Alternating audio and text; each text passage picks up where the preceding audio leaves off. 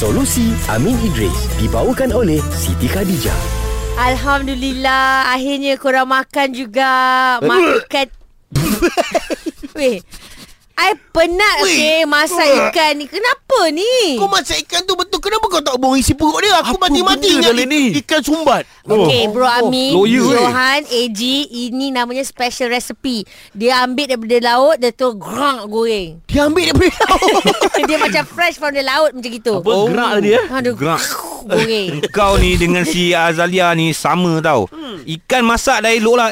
Tak buang isi. Oh, Tak mm. berdosa pun makan Tapi Azal Azila ni tanya Berdosa ke kita makan ikan yang telah dimasak Tapi tak buang isi perut Kau ni tak ada isi perut lah. Tak, Tak tak, berhati perut. berhati Oh, okey. Salah. Lain, lah, lain. Kau, Ah. kau ni tak berhati perut lah Bukan tak berisi perut Kalau tanya Jo dengan Ji Memang takkan dapat jawapan Bro Amin tolonglah saya Ah, okey. Uh, dalam surah Al-Maidah Allah Taala sebut uhillalakum saydul bahri wa ta'amahu wa ta'amuhu. Mm-hmm. Maksudnya dihalalkan bagi kamu binatang beruang laut ataupun di dalam air Hmm. dan makanannya. Maknanya kita boleh makan makanan laut ni. Hmm. Walaupun tanpa sebelih.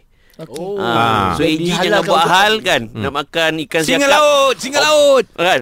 Tak, Singa ikan siakap laut, kan. Singa laut itu dia Singa laut dua alam. Dua alam. tak boleh. Ni ikan siakap kan. Dia buat sembelih. Allahu akbar. Ah, Tak payahlah. Ah, tak payah. Tak payah. Ha, ik, untuk makanan laut, untuk hidup hidupan laut boleh. Okey. Ha, walaupun tanpa kita sembelih sebab kira halal. Alright. Okay, itu pertama. Anjing laut Anjing laut itu dua alam. Dua alam. Tak boleh juga. Penguin pun Laut tak belakang boleh. Penguin pun tak boleh. Okey.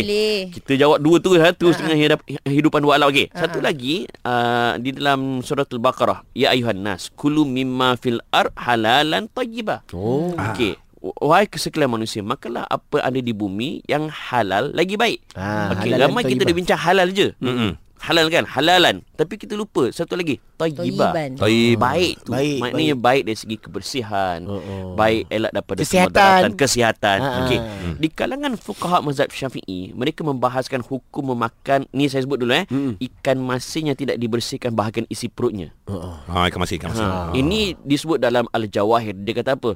Semua ikan masin yang tidak dikeluarkan segala isi perutnya maka ia dianggap najis. Oh. Ni ikan masin ni. Oh. Okey, Oh, ikan belum lagi bilis? Ikan farah tadi. Ha. Ikan bilis Ikan bilis Okey.